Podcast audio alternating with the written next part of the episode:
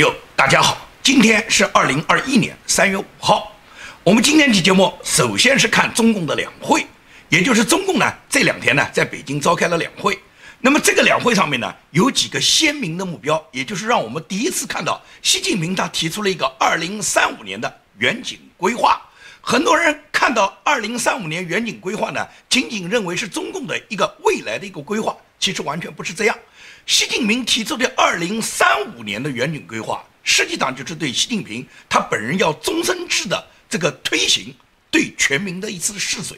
也就是习近平实际上在上一次就是二零一八年这个通过全国人大更改了国家主席任期制，也就是废除了过去任期制这么一说。恢复了终身制以后，习近平就打算终身制了。但是这个终身制制到什么时候呢？习近平究竟准备在中共的这个位置上面，他要做到什么年龄呢？他现在跟你推出一个二零三五年远景规划，也就是说，这个远景规划他推出来以后，很多吹捧他的人就说，这肯定要习总领导啊，习总不领导，我们这个二零三五年这个远景规划实现不了。那为了实现二零三五年的远景规划，习近平就要留任到至少是二零三五年。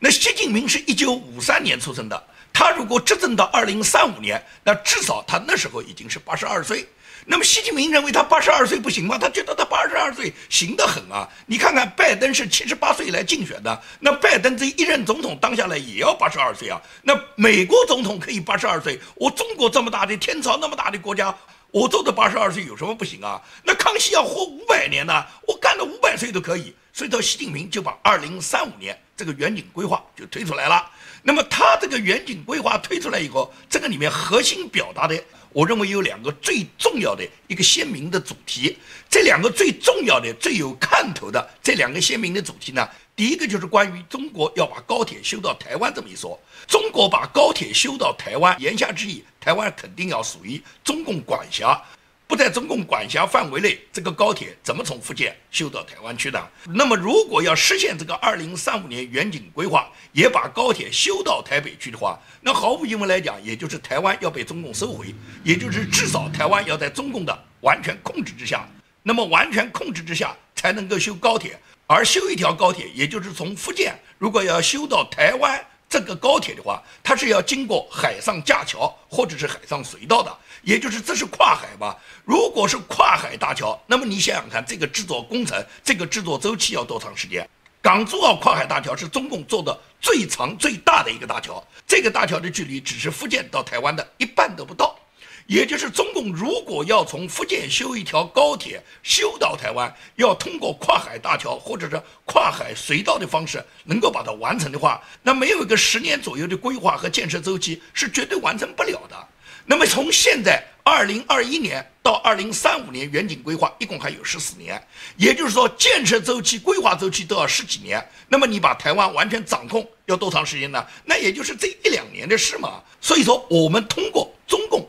这个二零三五年的远景规划，我们基本上就可以判断出，中共如果二零三五年规划真的要把福建这个高铁修到台湾，如果不是嘴巴上说说，不是忽悠老百姓，是他真的准备这么干的话，那么打台湾的这个时间就在最近这两三年了。这时候你不把台湾收回来，后面是根本不可能完成系统的所谓伟大规划，二零三五年能够实现把高铁从中国大陆修到台湾去。这是我们看到的第一个，也就是二零三五年远景规划里面，其中有一条高铁是直达台湾的。第二个问题呢，对中共呢没有什么悬念，也就是中共准备通过香港选举办法的确定。那么中共要对香港进行全面的一国一制的改造，也就是改造香港的根本政治制度，就是对香港完全实行一国一制，跟中国大陆一模一样的制度。香港没有任何区别于中国大陆城市的地方，也就是对香港它所谓的立法会啊、港首选举啊。包括香港现在的法律制度啊，全部进行根本性的颠覆。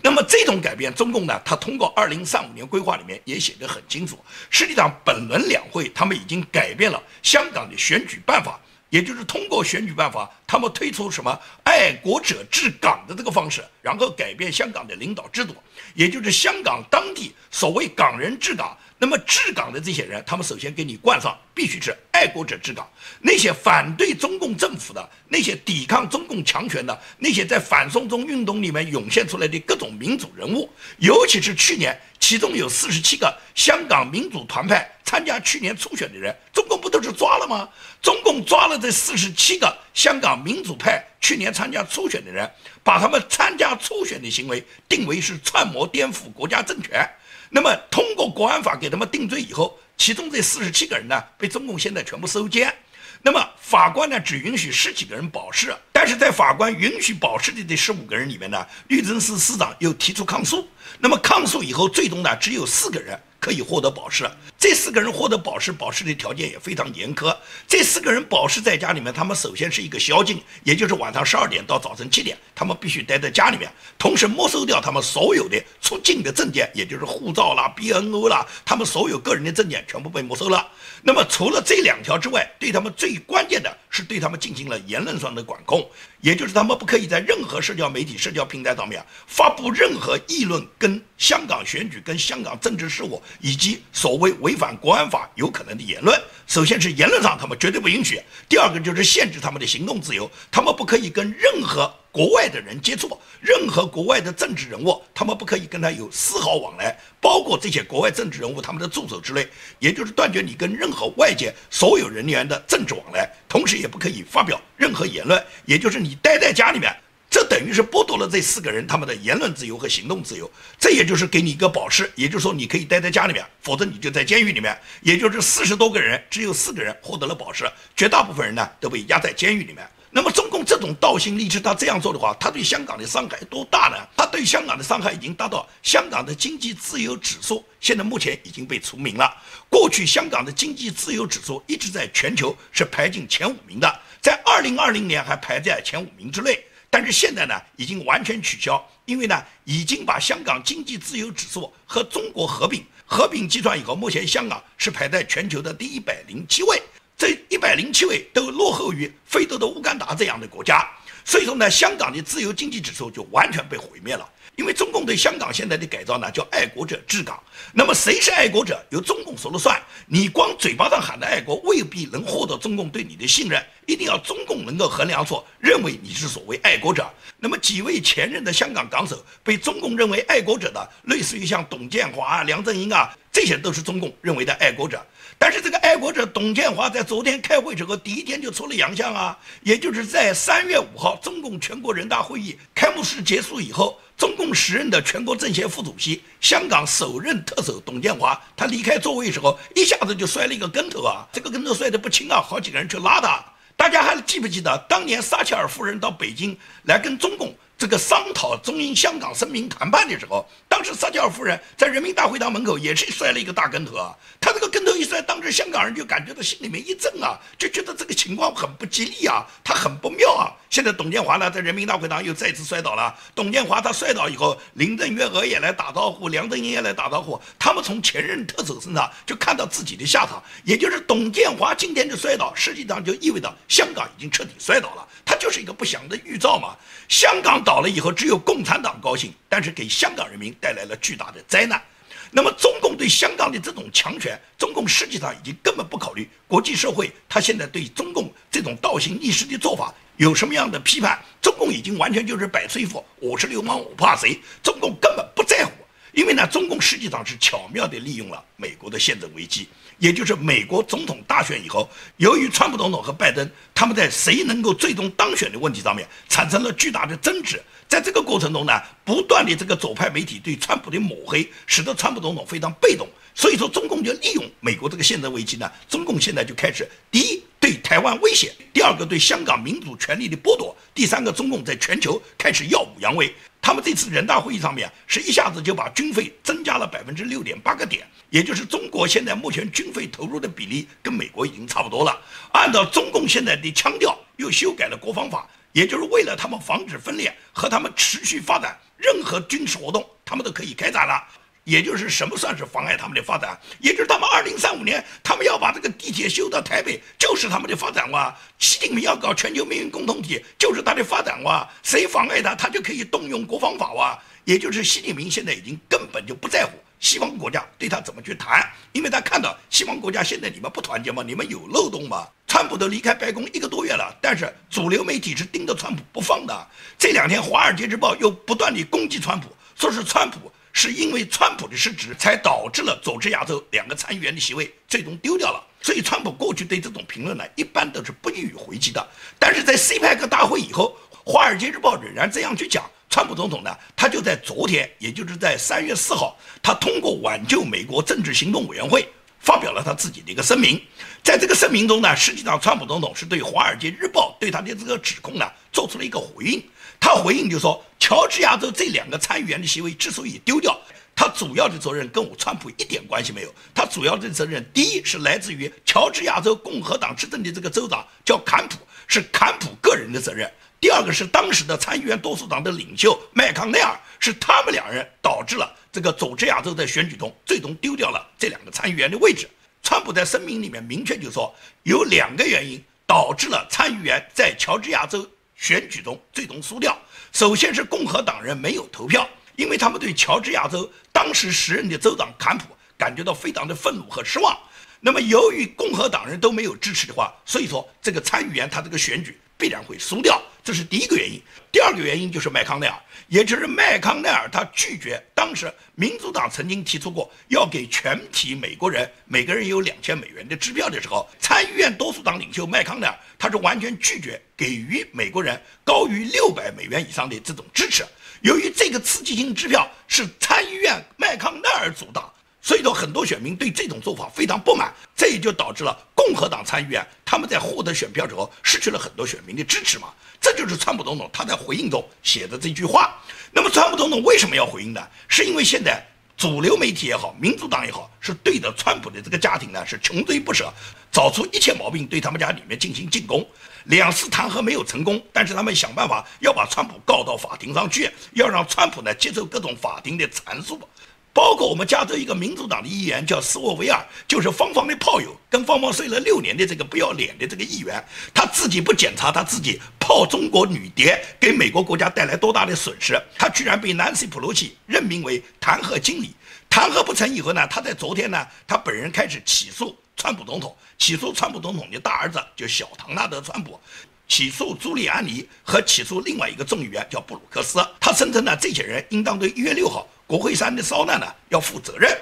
也就是斯维尔自己是劣迹斑斑，可以讲他勾结中国共谍、勾结中国女间谍的事情还没有清算，他反过来倒打一耙，去起诉人家川普，起诉川普的儿子。可以讲，川普的家庭从川普二零一六年就任总统以来，现在下来已经四五年，这么四五年时间，美国的主流媒体和美国那些肮脏的政客对川普总统家里人抹黑泼脏水就没有断过。按照川普总统的小儿子埃里克说：“他说，我想人们肯定想不到民主党人对我们一家做了些什么。你们也不知道民主党是如何把法律系统武器化。”他说：“我本人就收到了成百成百的传票，每天都有。可以讲，民主党是竭尽全力来毁坏我们的家庭，毁坏我们的朋友。这就是左派要消除我们的方式。很多在背后发生的不为人知的事情太多了。这是川普总统小儿子。”他向公众表达的，也就是每天都有大量的阐述、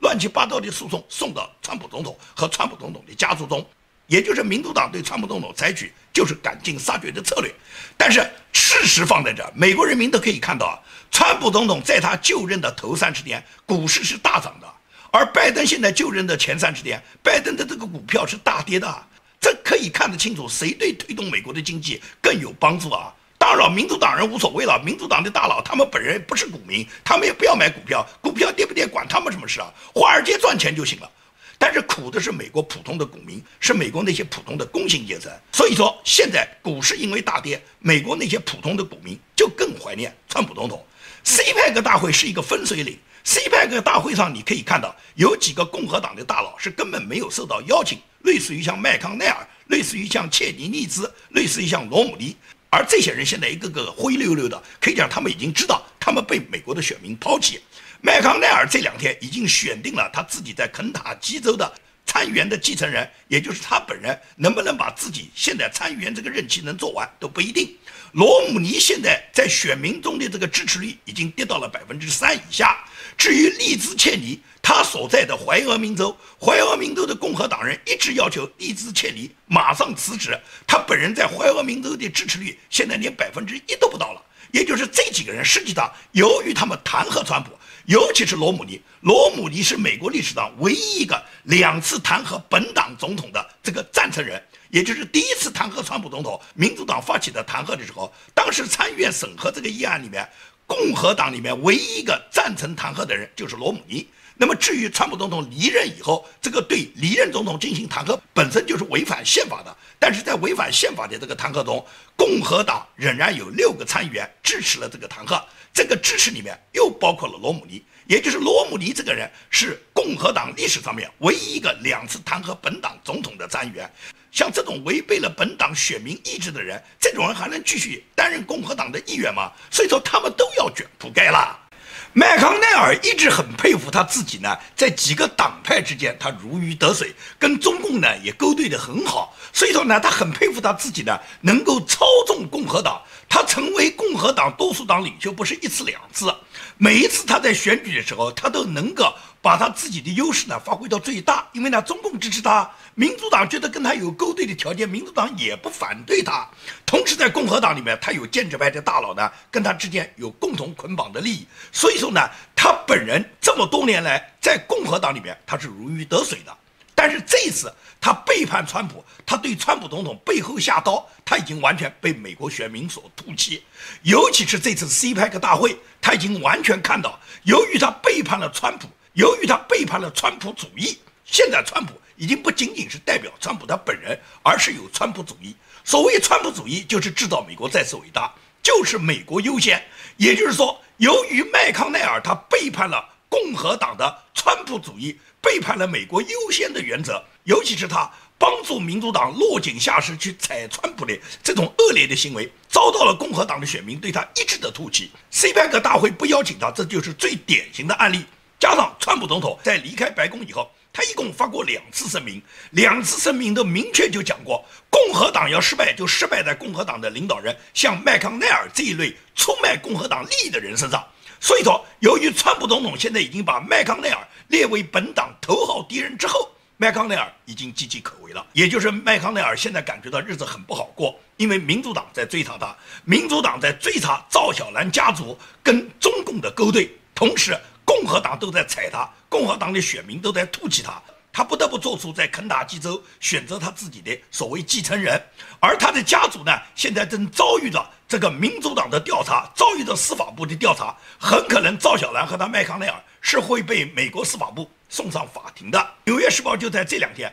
一个重磅记者，这个重磅记者是他本人三次获得过普利策奖的这个资深调查记者。他呢，由他亲自操刀写了一个头条文章。这个头条文章主要是依据交通部监察长在前一天发布的一份报告。这个报告明确就说，赵小兰在担任川普总统政府内阁交通部长期间，多次利用自己办公室的工作人员，帮助他自己的家族，帮助他的父亲赵锡成，帮助他家族跟中共建立广泛的联系，就是标准的以权谋私。交通部的这个总检察长的报告一共有四十四页，他的这个副检察长叫米奇贝姆，他在向众议院提交报告时候，他还附上了一封信，这封信里面呢，明确就解释了赵小兰利用公职以权谋私里面进行的各种手段。根据《纽约时报》的报道，因为《纽约时报》大家都知道是左派的主流媒体了，他现在对赵小兰家族、对麦康奈尔穷追不舍。根据《纽约时报》最新的这个报道，就明确就说，赵小兰利用他担任交通部长的职权，为他的父亲赵锡成在2017年10月份访问中国的时候做了大量的私人准备。他们通过美国国务院要求中国的交通部安排接待他父亲和赵小兰妹妹赵安吉以及赵安吉的丈夫。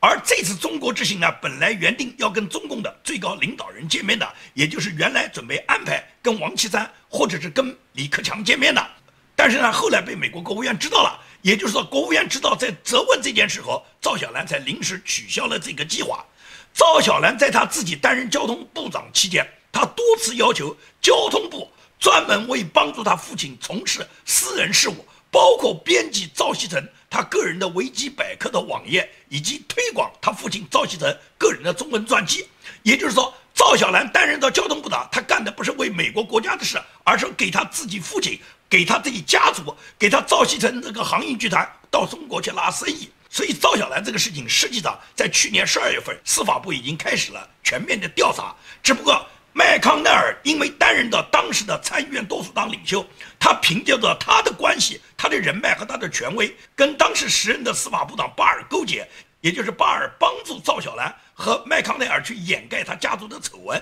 这样这件事司法部就没有调查下去。现在是拜登接任了，拜登不会给你赵小兰和麦康奈尔那么多的面子啊，因为什么？你们是共和党人啊，你们跟共产党的勾结，把你们这些事给你们抖露出来，然后把你麦康奈尔、赵小兰踩在脚下。他们认为踩他们夫妇也是达到打倒共和党、打倒川普的一个手段。因此，现在主流媒体就是包括《纽约时报》都穷追不舍，不断的曝光赵小兰家族的丑闻。麦康奈尔到这时候他过不了这一关的，所以麦康奈尔现在就面临的第一是政治生涯的结束，第二个能不能逃过不去美国监狱，就算他的命好了。民主党就是这样，肯定是过河拆桥的嘛，也就是跟你麦康奈尔的合作结束了嘛，把川普挤走了嘛，现在就是要打倒你麦康奈尔。民主党就是这样，对外要排挤，对内呢，对内肯定是勾心斗角了。也就是除了纽约州州长库莫要把它牺牲掉，同时民主党几个大佬也在限制拜登的权利啊。除了要拜登把这个核武器核按钮交出来，由副总统哈里斯和议长南希·普洛西共同主持之外，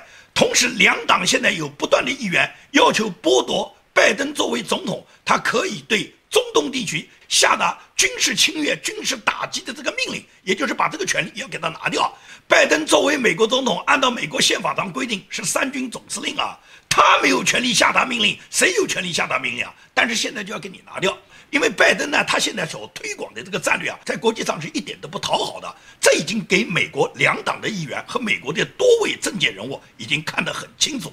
就在礼拜三，三月三号。美国前国务卿蓬佩奥他在接受福克斯采访的时候，当时福克斯采访的这个主持人叫肖恩·汉尼提，他呢不断地追问蓬佩奥这个问题，他就说：如果川普总统他决定在二零二四年不参选，那么你会参加美国总统大选吗？蓬佩奥呢他没有直接回答这个主持人的话，但是呢他是留了一个伏笔，他就说：我时刻准备战斗的，我深深的关爱美国，你我参加保守主义运动已经日久弥深。我的目标是会坚持下去的，这是蓬佩奥，他当时没有直接回答，他肯定参选，但是主持人给他的前提就是在川普总统不参选的情况下，你应该上。那么蓬佩奥，我个人认为，川普总统如果不参选的情况下，他多半会上；如果川普总统参选，那肯定蓬佩奥会积极支持，因为没有人在共和党里面的威望比川普总统高。但是蓬佩奥他本人呢是做好了一切的战斗准备的。他表示，全世界的领袖现在都在掂量的拜登和拜登政府的政策，